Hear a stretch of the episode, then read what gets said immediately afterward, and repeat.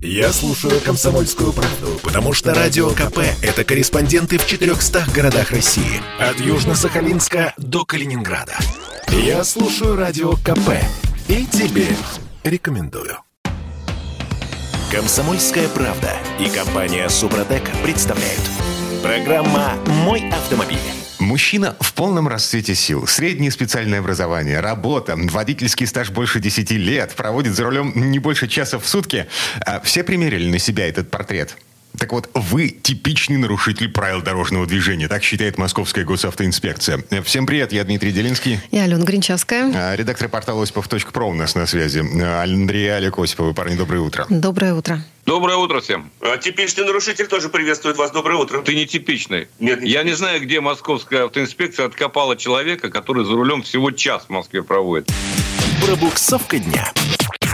Так, ну слушайте, э, этот портрет, на самом деле, это не просто типичный нарушитель. Это нарушитель правил с тяжелыми последствиями, с ДТП. Я не понимаю, на кой черт госавтоинспекция опубликовала эту, эту статистику? Ну, что, что- чтоб все напряглись, да, все верно. А, и чтобы жены этих самых мужиков от 26 до 35 лет э, сказали, вот, я же тебе говорила. Ты как бы ты уже вышел. Я, я, я вот, кстати, да, я понял, что я не- неправильно поприветствовал, потому что я уже вышел из возраста типичного нарушителя, потому что он от 26 до 35 лет, который водит автомобиль больше 10 лет. Хорошая, да, статистика? 26, 10 лет, 16 лет права получил. То есть, ну, Ну, ладно, оставим. теоретически это возможно. Теоретически, конечно же, возможно. Среднеспециально, да, тоже не попадаю. Все-таки люди более образованные, мне кажется, ездят Нет, получше. ну, Но послушайте. зачем это делать, я тоже не понимаю. Всерьез относиться к этим выводам, ну, просто нельзя, да? Да. Абсолютно нельзя. То у нас, так сказать, нарушают в основном молодые водители, то со стажем в 10 лет, то те, которые после двух лет почувствовали, что они гонщики настоящие. Не-не-не, В общем, погодите. А, э, Это люди, которые нарушили с последствиями, совершили ДТП. О, Господи, кошмар какой на самом деле. Ну. Э, Ну, это ужасно, потому что э, мне кажется, что это неправильно. Это как средняя температура по больнице. Вот, с 20 от 26 до 35 лет со среднеспециальным образованием у него возможность попасть в ДТП на 86% выше. Нет, меня, между прочим, больше всего заинтриговало объяснение, почему это происходит. Объяснение содержится в выводах. То есть, если человек едет всего час в день, Так, ну, конечно, он не может ездить. в принципе. Хоть, хоть он 20 лет ездит. Погодите, э, это как? Да, потому что в Москве это, я говорю, от э, подъезда до булочной и обратно. Вот это час. Нет, ну это же температура по больнице вообще-то в среднем по России. Конечно. Где-то в маленьких городах, наверное, это очень Это, большое. это нормально. московская госавтоинспекция, это Так московская статистика. история, вот в чем дело, да. Ну, Москва вообще замечательный город. И я бы, на самом деле, на месте столичного ГИБДД задумался бы не о том, э, собственно говоря, не о среднетипичном таком вот нарушителе, который попадает в дорожно-транспортное происшествие, а более пристально рассмотрел на их же, собственно говоря, статистику этих дорожно-транспортных происшествий. Вот, Потому смотрите, я, тут, конечно, тут я сейчас включаю интонации диктора из начала фильма «Ирония судьбы». Я, э, по крайней мере, постараюсь их включить. Москва. Да. Город, в котором почти 3000 автоматических камер. Удивительно безопасный город, в котором каждый неосторожный, необдуманный маневр может обернуться штрафом. И это город, в котором за 9 месяцев с начала года произошло 6141 дорожно-транспортное происшествие, погибли 243 человека и 6976 попали в больницы. Отлично, я готов аплодировать. Очень хорошо прочитано. И главное, отражает ситуацию в полной мере. А я, вы знаете, невольным образом почему-то сравнил статистику ГИБДД. Зачем я это сделал, не знаю. Но с успехами реализации программы «Моя улица» в столице.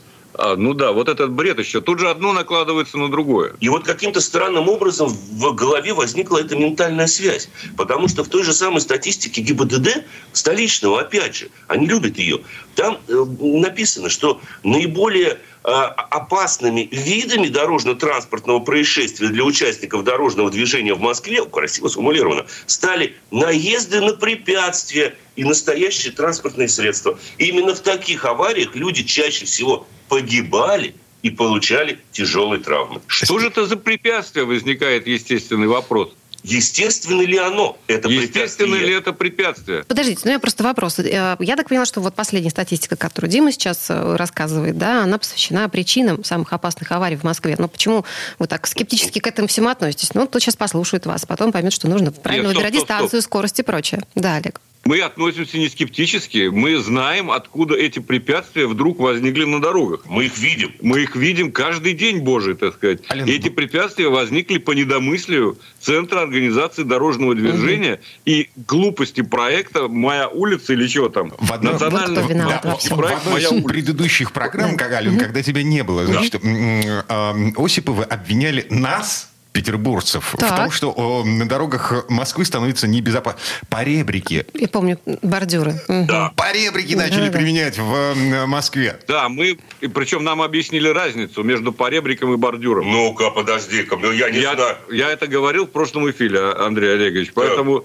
да. разница в том, что поребрик более острые углы имеет в отличие от бордюра. Да, мы с Димой тоже теперь об этом знаем. Заточка. Да, да, да. Заточка такая. И вот в это самое влетают, э, разбиваются и гибнут, да. между прочим. И еще одна беда, если уж говорить серьезно, то это, конечно, э, дорожные рабочие техника дорожная. Кто же их считает? И Минкомхоз, которая вдруг возникает просто после поворота, просто так. Да, я, а я сегодня увидел такого красавица дорожного. На, значит, на улице ограничение 80 км в час, подъемчик такой на мосту, у меня вот здесь неподалеку, э, стоит в левом ряду, просто стоит. И у него никаких обозначений нет, просто у него сзади мигает штука, она мигает, а он стоит, ничего не делает. В левом ряду. И ты выскакиваешь на скорости 100, и ты видишь, что в левом ряду перед тобой грузовик. Ты нарушаешь. Стоящий. Да, я шел это та же ГИБДДшная статистика. Чаще всего э, причиной ДТП становится несоблюдение водителями дистанции, очередности проезда, неверный выбор скорости. Вот, Андрей. Да. А, ну и нарушение правил перестроения.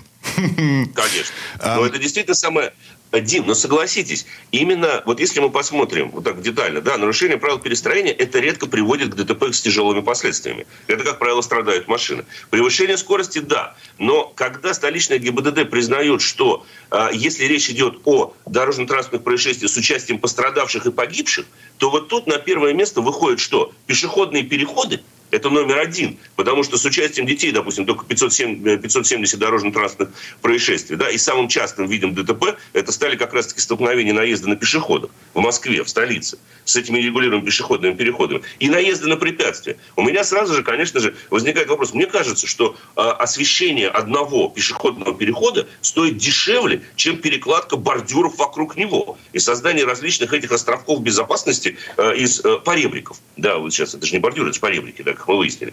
Э, и это будет эффективнее в плане э, борьбы за безопасность. Послушай, ты всерьез не относись к, к моим выводам. Это они написали так, это не значит, что это на самом деле имеет место. Ну, не знаю, я Они просто, они просто стали, они просто они стали выше, э, Слушайте, эти самые да. бордюры Да, да, давайте да. пока мы на, не начали разжигать э, межстоличную рознь значит, между Москвой и Петербургом, и я подведу черту. Значит, э, почитано, насколько ДТП влияет на образование пробок. Ну, нас с вами не только безопасность беспокоит, но еще и комфортная, ну и более-менее быстрая дорога от дома до работы. Так вот, по данным столичного департамента транспорта, из-за аварии пропускная способность улицы снижается от 30 до 70 процентов в среднем. Водители и пассажиры городского транспорта, проезжающие мимо в среднем, опять же, теряют 2,5 часа.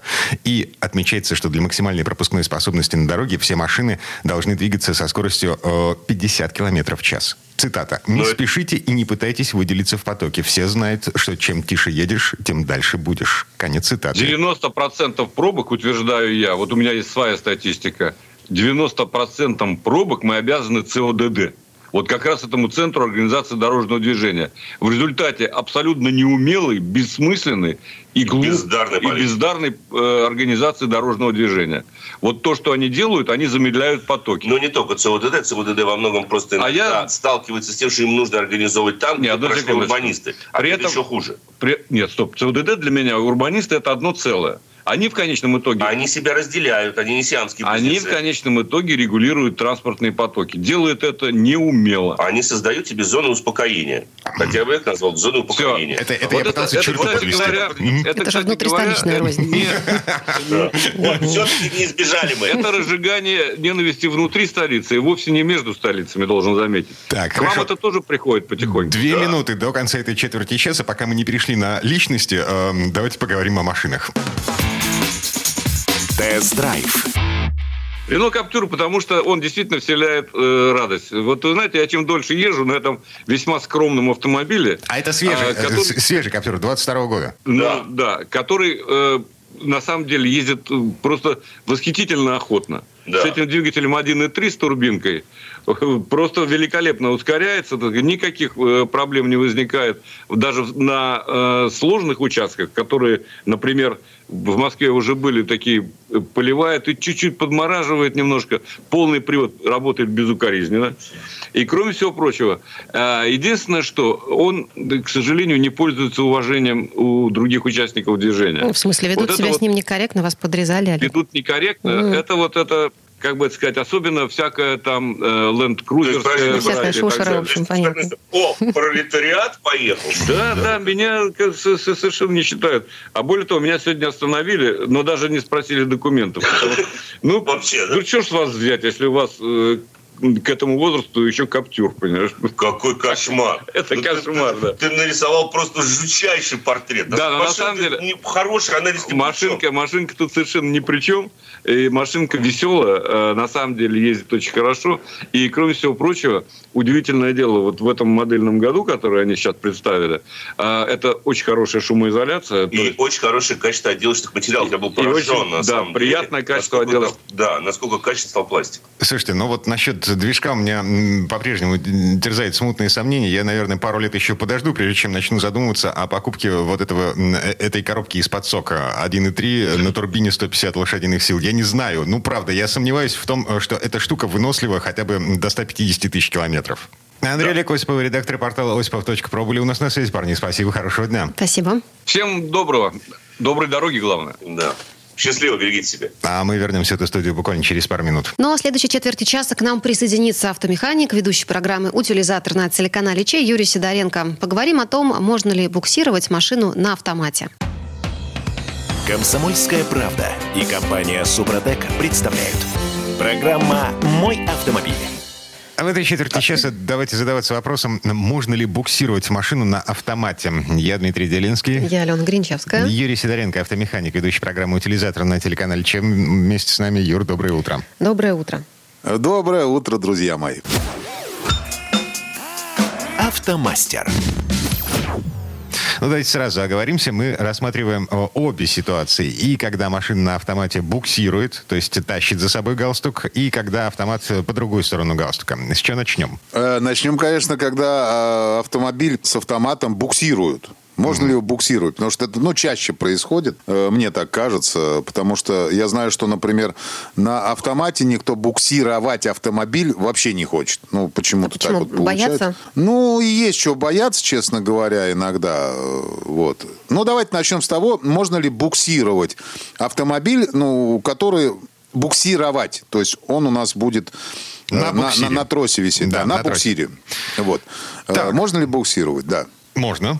Ну, в идеале, конечно, не рекомендую. Это в идеале. Ну, а если уж так э, случилось, Нет, Юрий? погодите. Да. да, сначала давайте разберемся в причинах. Почему? Ну, причин достаточное количество. Проще разбираться в причинах э, вот, вот как Ален правильно сказал, если очень хочется, вот, вот ну надо ехать, то тогда можно, конечно, поехать, но тут и, есть Юрий, да, у меня сразу вопрос. А, ну, понятно, что проще, наверное, мне, допустим, было бы вызвать эвакуатор, а, но вот понятно, что это там дорого, не всегда может быть удобно. А, если я приму решение буксировать все-таки машину на автомате, не встанет ли потом в стоимости того же эвакуатора? Но тут будет зависеть все от того, какой у вас, во-первых, автомат стоит на автомобиле. С этого надо вообще начать. Так. То есть сейчас на данный момент времени у нас существует, ну, как бы три типа автоматических коробок передач. Это классические гидротрансформаторные автоматы, а сейчас появились вариаторы еще и роботы. То есть у нас три типа автоматических коробок передач. А, так вот, тонкости следующие. Машину с роботом, в принципе, вообще буксировать можно. То есть проблем нет никаких. Потому что робот это практически механическая коробка передач. Только с мозгами. Да, только с мозгами и со специальными переключалками, которые переключают э, с блоком переключения скоростей. И все. То есть, ну, это считай, что не вы нажимаете на педаль сцепления, а просто устройство нажимает на педаль сцепления и переключает передачи. Э, здесь как бы только одна вещь. Э, конечно, главное не забывать, э, что э, при том, что когда машина не заведена, мы в любом случае поворачиваем ключ в положение, чтобы разблокировать руль, и едем, понимая, что руль гидроусилитель руля работает только при заведенном двигателе. И вакуумный усилитель тормозов тоже работает только при заведенном двигателе. Э, и, соответственно, нужно будет сильнее жать на педаль тормоза, чтобы машина остановилась. И будет сложнее поворачивать руль. Вот это не забываем. Ну и скорость буксировки, ребят, я там в интернете почитал, народ там говорят, мы буксировали 90 км в час, 100 км в час. Да нет, можете хоть 180 буксировать, но только надо же идиотами-то не быть. То есть понятно, что скорость буксировки должна быть максимум 40-50 км в час. Ну, край 60, вот это на роботе можно буксироваться. Не надо больше, уж это опасно ну, трос реально там 3-4 метра, и на, на 60 км в час, если человек резко тормознет, то вторая машина где окажется? У него в задней части. Ну, автомобиля я имею в виду. Вот. И все нормально будет. Так что с, роботом разобрались. С автоматической коробой, э, коробкой робот мы разобрались. Остаются у нас классические автоматы и вариаторы. Ну, значит, здесь мы начнем с, классических, с классических автоматов. Давайте так, вот если заглянуть в мануал, то, скорее всего, там будет написано, естественно, запрещено буксировать автомобиль. Ну, все, вот, вот полностью с опорой передних или всех четырех колес на поверхность дороги. Все, то есть только на погрузчике можно ехать. Либо поднимаете ведущие колеса э, на, ну, с частичным подъемом, а чтобы не ведущие уже ехали по трассе. Вот. Но нам же очень надо отбуксировать, да, Ален? Конечно. Вот, очень хочется. Есть какие-то есть общие правила, как буксировки с классическим автоматом. Ну, в частности, э, коробка должна находиться обязательно в положении N, нейтраль. То есть ни на драйве, ни на пониженной передаче. В N. Не забываем это, пожалуйста. И буксировка должна осуществляться со скоростью не более 30 км в час. Опять же, в интернете пишут 50. Ребят, ну можете, я говорю, ездите больше. Просто хотите, если убить автомат, ну езжайте быстрее. Вот. И, кстати, я хотел сразу маленькую сделать ремарочку. Друзья мои, если у вас, э, естественно, вы буксируете автомобиль при условии того, что он остановился и не едет дальше не из-за поломки в коробке передач. То есть вы, там двигатель перестал работать, там заглохлый не заводится.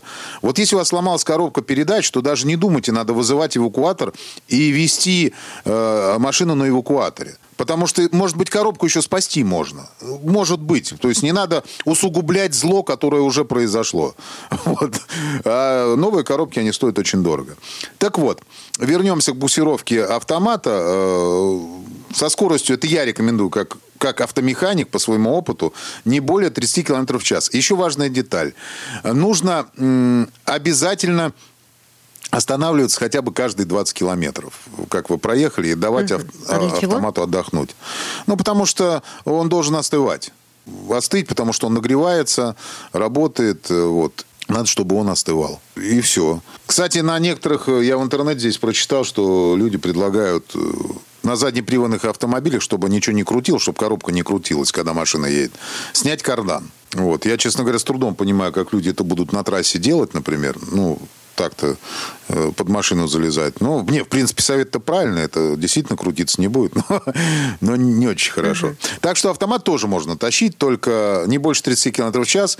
Юрий, а на какое расстояние можно его, кстати, утащить максимум? Ну, как? Или сколько вот нужно? Вообще, есть правило 50-50. То есть, э, ну, или 30-30, ну, точнее вот так. Ну, максимум 50 км в час можно утащить. Но если вы будете ехать с нормальными перерывами, ну, то считайте, вот 20 км вы проехали, встали, постояли там час, у вас автомат остыл полностью. То есть все, все остыло, все пришло в норму, и вы потихонечку поехали дальше. Все. Ну, то есть, получается, снова 20 километров у вас пошло. Но долго тащить не надо. В любом случае. Максимальное расстояние, которое можно притащить, ну, это километров ну, 40-50. Дальше не очень хорошо. Угу.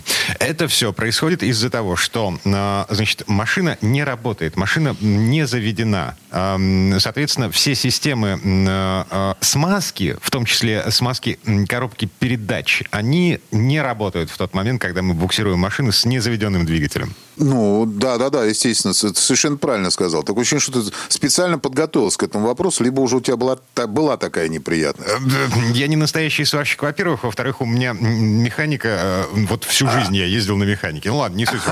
Короче говоря, а, что получается? А, если у нас есть возможность завести двигатель и ехать вот на галстуке, то можно и не 20 километров в час, и без остановок, Э, Дело все в том, что да, можно, но вопрос-то в другом. Я же уже сказал, из-за чего тогда машина у вас встала? Если вы можете завести мотор, то значит, у вас, скорее всего, полетела коробка. Если полетела коробка, потому что если полетит что-то в ходовой, то машина просто не будет ехать. Там подшипник заклинил или еще что-то.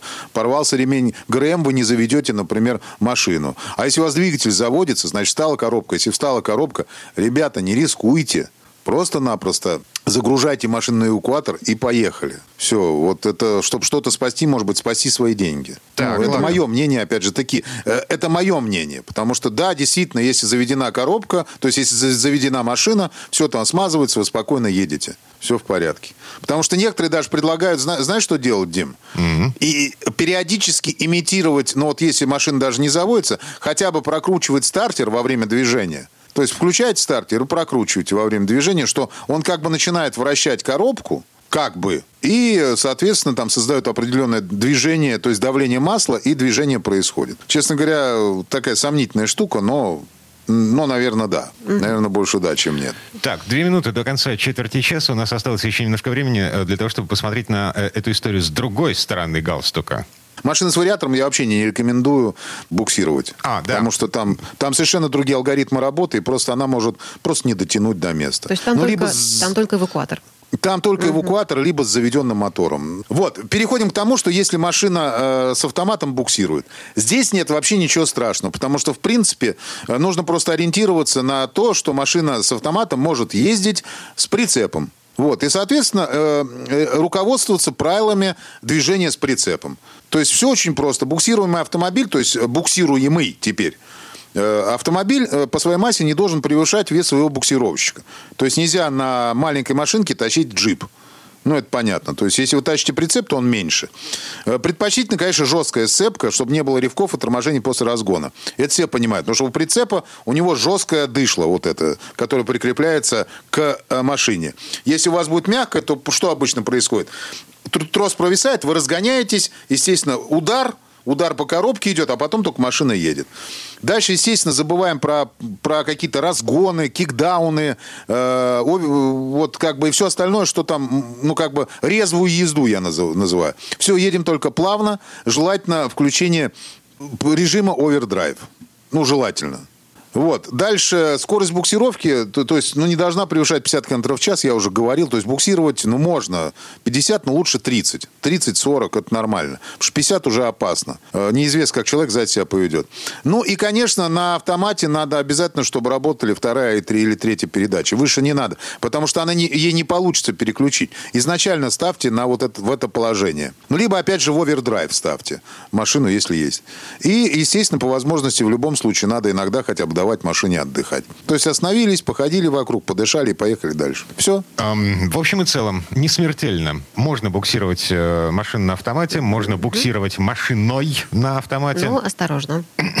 Юрий Сидоренко, автомеханик, ведущий программу «Утилизатор» на телеканале Че был у нас на связи. Юр, спасибо, хорошего дня. Спасибо. Э, до свидания. Ну, а мы вернемся в эту студию буквально через пару минут. В следующей части программы к нам присоединится Федор Буцко. Поговорим о долгах и о том, что должников собираются массово спешивать. Был водитель, стал пешеход.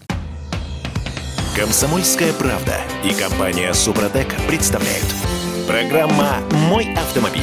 Массовое лишение прав обещает нам с вами госавтоинспекция. Я Дмитрий Делинский. Я Алена Гринчевская. Ну и насколько массовым будет это лишение, как это все будет работать, говорим с Федором Буцко. Федор, доброе утро. Федь, привет. Рад вас приветствовать. А это вообще законно? Ну, смотрите, лишать прав будут за долги. Служба судебных приставов вроде как договорилась с госавтоинспекцией о том, что механизм, который до сих пор использовали эпизодически и точечно, будут использовать массово. Давайте начнем э, с того, кому все это грозит. Ну, давайте, наверное, чуть-чуть я внесу уточнение. А, Дело в том, что не лишать прав, а приостанавливать права. Вопрос в этом. О, слушай, А если- механизм, как, как это будет работать, давай все-таки позже. Давай сначала всех напугаем. Всех напугаем? Да, конечно, напугаем. Дело в том, что установили порог в 10 тысяч рублей. То есть, если ты должен 10 тысяч рублей, например, за неоплаченные штрафы, если ты алименщик гнусный, но это правда гнусность, то есть, если у вас есть ребенок, о котором вы должны заботиться, вы не заботитесь, то, в принципе, я, например, вообще не против, чтобы у кого-то там права забрали, ну, это, это нечестно, это нехорошо. А, ну и еще, соответственно, третья категория – это те, у кого есть штрафы за каршеринг, а, причем штрафы не за нарушение правил дорожного движения, а за разбитые машины. И вот, собственно говоря, вот эти три категории лиц, при том, что у них, допустим, скапливается 10 тысяч рублей штрафов, уже могут быть, а, ну, еще раз уточню, не лишены прав, а у них могут быть приостанов... приостановлено действие водительского удостоверения. Смотри, а И малень- если с алименщиками... маленькое, да, маленькое Да. уточнение, опять же, это не просто штраф, а штраф, признанный судом, э, решением суда, вступившим в силу, и, соответственно, исполнительным листом, который поступил в службу судебных приставов. Ну, ты знаешь, например, каршеринги, они, в принципе, свои штрафы, вот, ну, они, они их просто сразу, если ты их не оплатил, они их автоматом в эту службу судебных приставов могут передавать. Поэтому здесь все не так-то просто. Да и то же самое со штрафами ГИБДД. Ну, то есть, если это все дело дошло а, до судебных приставов, то уже как бы вы можете оказаться вне закона. И тут большая проблема, потому что, ну, что такое 10 тысяч рублей? Если мы говорим о парковке в Москве, например, то два раза вы не заплатили, поставив машину там, где разрешено, ну, вот не заплатили по каким-то причинам. А вот вам 10 тысяч рублей. Если вы ездили на каршеринговой машине, взяли там самую дешевую, там, которая уже э, видела все бордюры э, и все там столбики и бампера, э, и все уже, она такая подуставшая слегка машина, где, ну, уже пора бы ее починить. А, и на ней разбили бампер. И вам, допустим, каршеринг выставляет счет там на там 30-40 тысяч рублей. Вы так думаете, ну почему же 40 тысяч рублей? Вот он, новый у официального дилера стоит, например, 11, и покрасить его стоит 9. Почему так много? Ну, они как-то там по-своему считают, и вы пока думаете, как с ними раз- разбираться, они, э, соответственно, ваш неоплаченный штраф передают в службу судебных приставов, и вот, здрасте, вы уже являетесь злостным неплательщиком. Ну, Федор, то есть этот порог в может- 10 тысяч все-таки вам кажется слишком мало, неприлично мало. Мало, мало. Ну, по нынешним ценам это мало. Ну, ну, понятно, что штраф штрафу рознь. Может быть, вы там ездите на машине безобразно, постоянно все нарушаете, иногда вот сыпятся какие-то эти штрафы с камеры, и вот вы что-то платите, не платите, и вы вот так вот злостный неплательщик. Ну, тогда действительно к вам надо приглядеться, потому что сейчас регулярно происходят какие-то истории, которые вот скрывают этот масштаб бедствия, потому что есть люди, которые там получают сотни штрафов. Ну, кто-то получает сотни штрафов, их платит, там, ха-ха-хи-хи, я богатый человек, мне, э, знаете, не, не убудет.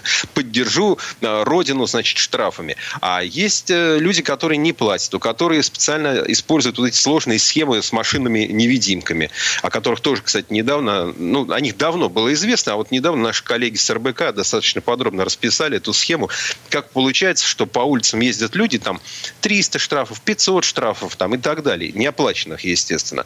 То есть вот есть такие так называемые машины-невидимки. Это машины, которые либо э, поставлены на учет на умерших там родственников или каких-то умерших людей, либо э, передвигаются вообще на подложных номерах. Откуда эти номера? А, Соответственно, люди перепродают машину. Допустим, вот у меня есть автомобиль. А, Я его продаю соседу.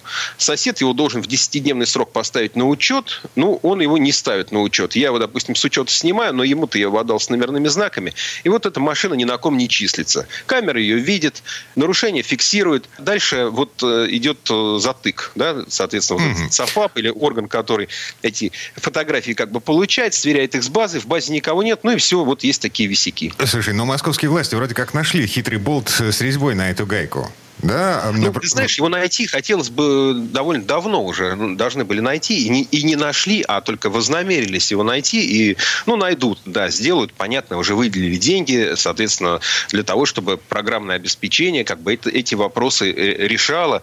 Но, опять же, а если машина ни на ком не зарегистрирована, да, то что может сделать система? Она может подать сигнал, допустим, сотрудникам полиции, сотрудникам ГИБДД, там, судебным приставам, да кому угодно, МАДИ, там, АМПП, ну, куча есть разных организаций, которые могли бы как бы эту машину найти, отследить и так далее. Но проблема в том, что сотрудников-то у нас немного на улицах. И у нас давно есть вот эти системы, там, перехват э, и так далее. То есть системы, которые в случае, если что-то такое происходит, должны помочь быстро найти человека, который, например, ездит очень опасно, очень грубо, который совершил там нарушение какое-то, там, аварию устроил и так далее.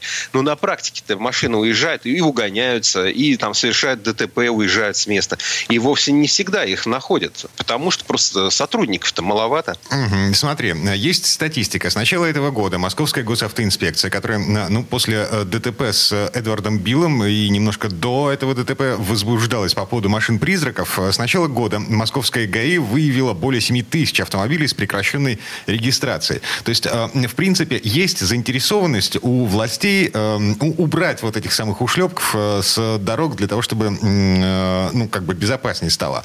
И вот этот софт, о котором ты сейчас говоришь, он позволит э, патрулям ДПС оперативно реагировать. То есть выхватывать да из потока вот эти машины. Э, Дима, он позволит. Вопрос, где эти патрули? Ну, их мало. Их же там сокращали. Там, у них же было там сокращение в Москве с 30 тысяч сотрудников до 10. Втрое разом взяли. Да зачем нам? Вроде не надо. У нас камеры следят. Люди ездят поаккуратней. Но люди-то хитрые. Люди находят эти дырочки, лазеечки. А можно так, а можно так, а можно так. В итоге то, что сейчас вот они хотят э, вот эти неоплаченные штрафы, да за 10 тысяч, да мы вас там приостановим права.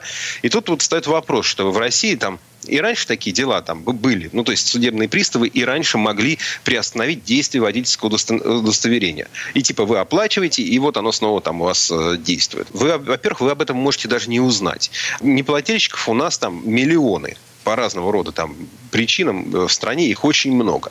И сейчас разговор о том, что если будет эта система применяться массово, то человек может, в принципе, и не узнать. Да? Во-первых, можно не знать своих штрафах. Можно Слушайте, не ну, знать том, Федор, это, это проблема вообще-то самого автовладельца. А ну, незнание закона... Не освобождает ответственности, вот, конечно. Вот, вот. Давай а, несколько слов по поводу того, как это будет работать. Вот этот механизм, о котором мы начали говорить. У нас же эпоха цифровизации всего и вся. То есть, если у пристава есть бумажка, решение суда, там, допустим, он может нажать на кнопочку и сделать водительское удостоверение недействительным.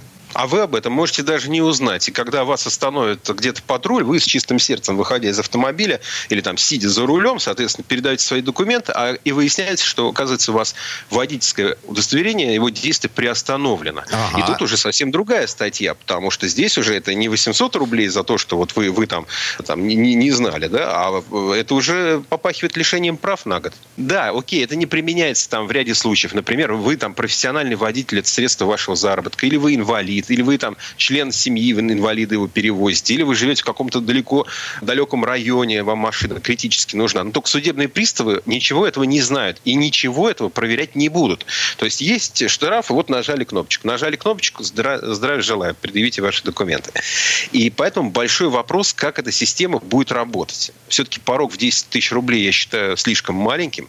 Бороться надо, наверное, какими-то другими методами. И действительно необходимо как можно быстрее уже внедрять эту систему систему, которая будет э, помогать эффективно, быстро отлавливать людей, которые ездят на этих вот машинах-невидимках. И вот это действительно большая проблема. И мы на самом деле ее регулярно видим, потому что, скажем, стоит пробка на проспекте, там каком-то столичном, и ты знаешь, что вот здесь вот полоса для общественного транспорта, условно там свободная, да, на ней куча камер.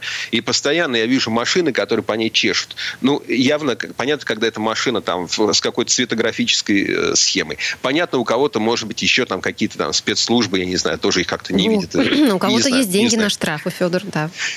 Да, но просто их так много, вот этих людей, и я не уверен, что их реально так много. Я думаю, что это действительно вот такие схемы зачастую, по крайней мере, когда вот э, у нас есть, вот раньше была популярная схема с армянскими номерами, да, тоже вот ставишь, на них ездить можно, а вот э, штрафы не видят. Э, ну, вернее, штрафы некуда присылать. А сейчас, видимо, вот такая схема, и с ней, mm-hmm. ну, как бы надо, надо но, и заниматься. Слушайте, свежий пример, буквально на прошлой неделе в Петербурге у нас здесь задержали человека, который приехал из, по-моему, Новосибирска, вот, где у него была куча штрафов и лишения прав до 2025 года. Угу. И здесь, в Питере, он э, налихачил так, что э, ему вменяют статью хулиганства. Он разогнался до какой-то совершенно сумасшедшей скорости, так что он подпрыгнул на горке, вот у нас на Дворцовой набережной, угу. и летел, вот, знаете, как в фильмах. Ну, вот, причем на глазах у э, каких-то своих сторонников, поклонников. Вот, черт он на машине с новосибирскими номерами летал? Э, номеров я там не видел. Ну ладно, не суть.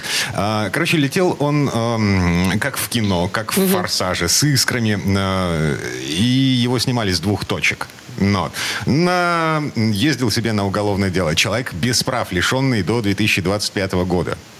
Ладно, прямо сейчас давайте все-таки еще раз напомню. Госавтоинспекция договорилась со службой судебных приставов о том, что вроде как в ближайшем будущем заработает механизм автоматического, ну, полуавтоматического приостановления действия водительских удостоверений. Служба судебных приставов будет нажимать на кнопочку, водительские права будут признаны приостановленными, а госавтоинспекция, а, ну так, остановив водителя и пробив его по базам, будет изымать э, эти самые водительские удостоверения. И это явление, ну, по некоторым прикидкам, может стать массовым в нашей стране. Федор Буцко был у нас на связи. Федь, спасибо, хорошего дня. Спасибо. Всего вам доброго. Ну, а мы вернемся в эту студию буквально через пару минут. В следующей части программы у нас журналист и летописец мирового автопрома Александр Пикуленко. Послушаем историю автомобильной рекламы.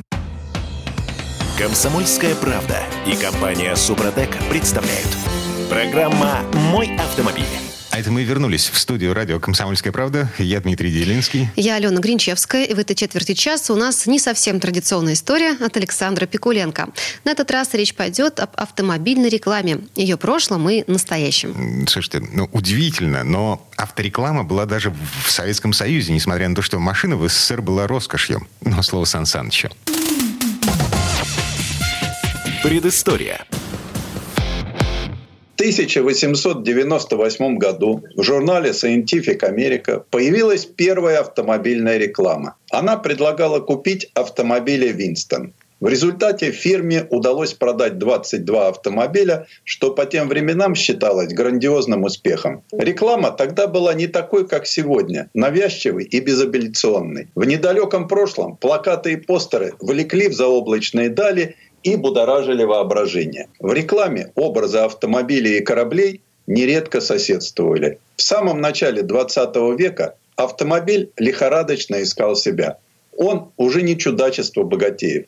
С этим легковесным образом покончили навсегда. Для него требуется новая опора, основательное, убедительное отождествление, и чтобы его приняли и разделили потенциальные покупатели – люди немалого, прямо скажем, достатка. Ведь это сегодня автомобили измельчали до пластика, а тогда все было натуральное. Медь, дерево, кожа. И перед рекламными художниками встала неожиданная задача. Сопоставить с паровозом – неважная метафора. Ведь, как сказал поэт, молчали желтые и синие, в зеленых плакали и пели. По тогдашним правилам, в хвосте шумного, дымящего и окутанного паром поезда укором высшему сословию тянулись грязноватые зеленые вагоны третьего класса, в которых плотно набитый трясся простой люд. И напротив, образ моряка и корабля привлекал не только своей метафоричностью. Они возникали пришельцами из неведомой страны, синонимом новизны, предвкушением загадки. Так что с этой точки зрения морской сюжет в рекламе оказался необычайно выгоден. И ведь не зря морские и воздушные сюжеты использовала в рекламе своих потрясающих машин компания, созданная Вильгельмом и Карлом Майбахами – которая началась с многоцилиндровых моторов для цепелинов и торпедных катеров. Заложенная в них мощь и привлекала потенциальных клиентов. Правда, существовала одна маленькая препона для развития темы. Это шофер. Те, кто приобретал авто, редко сами садились за руль. И даже сделав это, никогда не опускались до обслуживания. Причина не только в финансовой возможности переложить технические хлопоты на плечи наемного работника. Тогдашний автомобиль, как нынешний компьютер, оставался вне границ понимания сформировавшегося поколения. И шофер беззастенчиво пользовался зависимостью от себя, нахальничал, верховодил и жулил. Словом, представлял личность малопривлекательную. Это стало темой не только газетных фильетонов, но и вполне себе литературных произведений. Все, что из него могла слепить мировая литература в начале 20 века, как и реклама на службу общества потребления, это некоторый гротескный половинчатый образ. И если в романе присутствие такого персонажа еще допускалось, в рекламе же точно нет. Что там шофер? Представьте себе, если выписать рядом с яхтой фигуру вроде боцмана Жданова из рассказов Стюниковича, не любящего и боящегося моря, тогда как наш герой, отчаянный малый, сотканный исключительно из достоинств. Собственно, с чем еще рядом изображать автомобиль? Такой яркий символ личной свободы, как не с величественным океанским лайнером или роскошной белоснежной яхтой – а если на фоне подводной лодки, таинственного и грозного, но такого романтичного оружия грядущей войны моторов? 20 век вступал в самые роковые свои десятилетия легкой походкой – как взбегает по трапу капитан под взглядами вставшей во фронт команды. Щеголеватый, одетый весь в белое, стройный и хорошо сложенный блондин лет под 30. Красивый, с самоуверенным лицом, с шелковистыми усами и бакенбардами. И, как описано у того же Станюковича, торжествующая победоносная улыбка играла на его лице. Очень похожий образ возник на рекламных афишах благодаря стараниям американского художника-плакатиста Джозефа Кристиана Лейдендекера, подозревавшегося в том, что он списывал черты своих героев с предметов собственных увлечений. Скрытый эротизм лейдендекеровских мужчин пришелся удивительно ко времени. Эту подачу переняли не только собратья по цеху, но и замечательный мастер неореализма Рокуэлл Кент, полотнами которого, как и им самим, так восхищались в советское время. Хотя обычно происходило наоборот. Создатели автомобильной рекламы частенько заимствовали изобразительные приемы у Густава Климта, Анри Тулус-Латрека и Казимира Малевича. Однако, с другой стороны, и живописи в эпоху моторов предстояло отряхнуть с полотен сонную созерцательность и парадную напыщенность. Наступило время искусства, созвучного прагматическим требованиям общества товарного потребления. Именно своей предельной конкретикой располагает к себе искусство рекламного плаката. Тут не натянешь сюжет. Корабль, паровоз, автомобиль, аэроплан обладают предельно строгой эстетикой. Не обобщить, не замаскировать. Зато сколько мощи, сколько полета. Кто из нас не зачитывался произведениями Станюковича, Новикова, Прибоя, Конецкого, да и Покровского, наконец.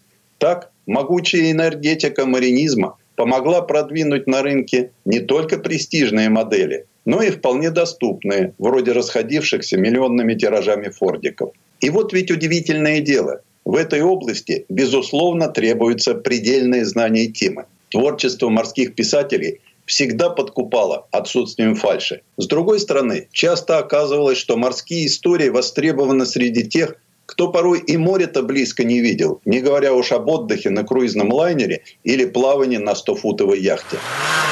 20 век начался под рокот двигателей. Мотор породнил стихии. Трехлучевая звезда Мерседес символизировала присутствие марки в трех средах – на земле, в небесах и на море. Воздух, земля и вода вторил на великой латыни «Фиат» строчками своего рекламного плаката.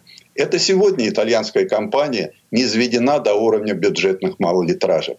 А еще в 30-е годы прошлого столетия она строила парадные экипажи для королей. Новациями Аньелли-старшего на заре «Фиата» стали конвейер, руководитель компании, не скрывал своего увлечения идеями Форда и повышенное внимание к дизайну. Аньелли одним из первых начал привлекать к работе над новыми моделями профессиональных дизайнеров и профессиональных художников для рекламы.